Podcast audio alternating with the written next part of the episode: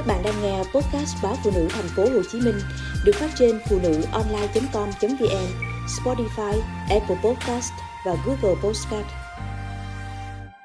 Về quê đi chợ là thấy hương vị Tết.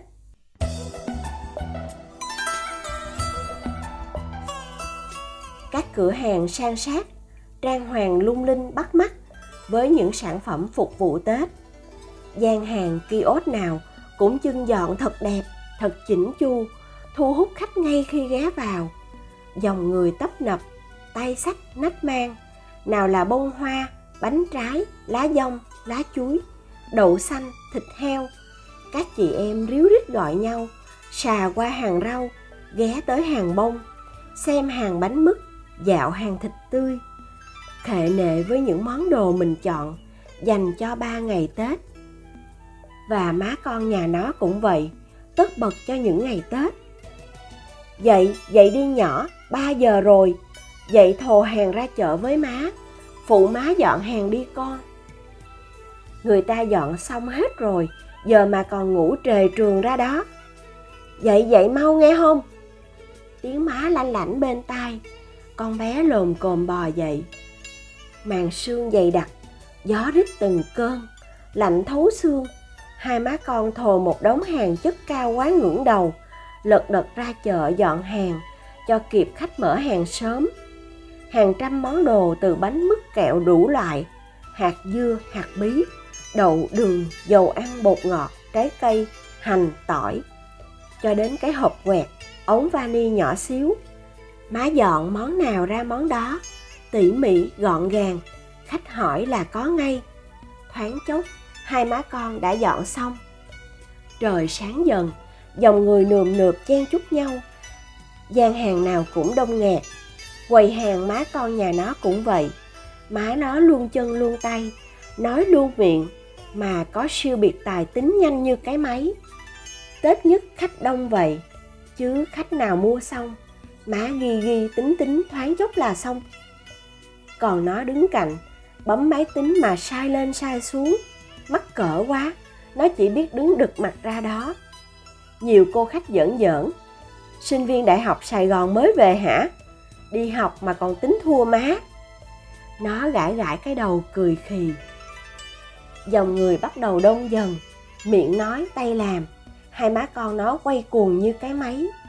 Nó vẫn tập trung vào công việc. Người nói, người kêu, chị lấy cho em cái này, con lấy cho cô cái kia bánh này nhiêu ký, hạt dưa bán sao? Nó quýnh cả lên. Nó chẳng định hình ai hỏi gì nữa. Nó như cái máy phản xạ theo lập trình riêng. Làm từ 3 giờ sáng đến giờ, nó toát mồ hôi, quên luôn cái không khí lạnh rét tràn về những ngày cuối năm. Nó tranh thủ thi xong học kỳ, là đón xe về liền để phụ má mấy ngày này. Một mình má làm không xuể tết nhất cực một xíu, nhưng cũng là cơ hội kiếm chút ít gửi cho nó đóng học phí. Nên má nó ham lắm. Không riêng gì má nó, ai cũng lợi dụng cơ hội này để kiếm ăn. Người có buồn cau, nải chuối, trái bồng, trái bưởi đều đem ra chợ. Có những cụ già, nhà có mấy cái bông trang, bông thọ, họ cũng cắt đem ra chợ góp vui. Mong sẽ bán được chút tiền sắm cho mấy đứa cháu, bộ đồ mới. Người buôn, kẻ bán, cứ thế tấp nập chợ không lúc nào vơi người. Không khí nóng dần về trưa, khi có một vài tia nắng le lói, đâm thủng màn mây mù âm u. Chợ vẫn đông những ngày này, chợ hoạt động nguyên ngày, phục vụ nhu cầu mọi người. Hai má con nó tranh thủ ăn vội tô bún, rồi bán tiếp. Nó hết chạy vòng trong rồi vòng ngoài. Nhà nó gần nên cũng tiện, hết hàng là chạy về chở ra. Nếu có ai tiện đường, nhắn ba nó đem ra giùm, thì nó khỏe hơn. Mà cũng ngộ, đúng là tết, mua bao nhiêu cũng thấy thiếu.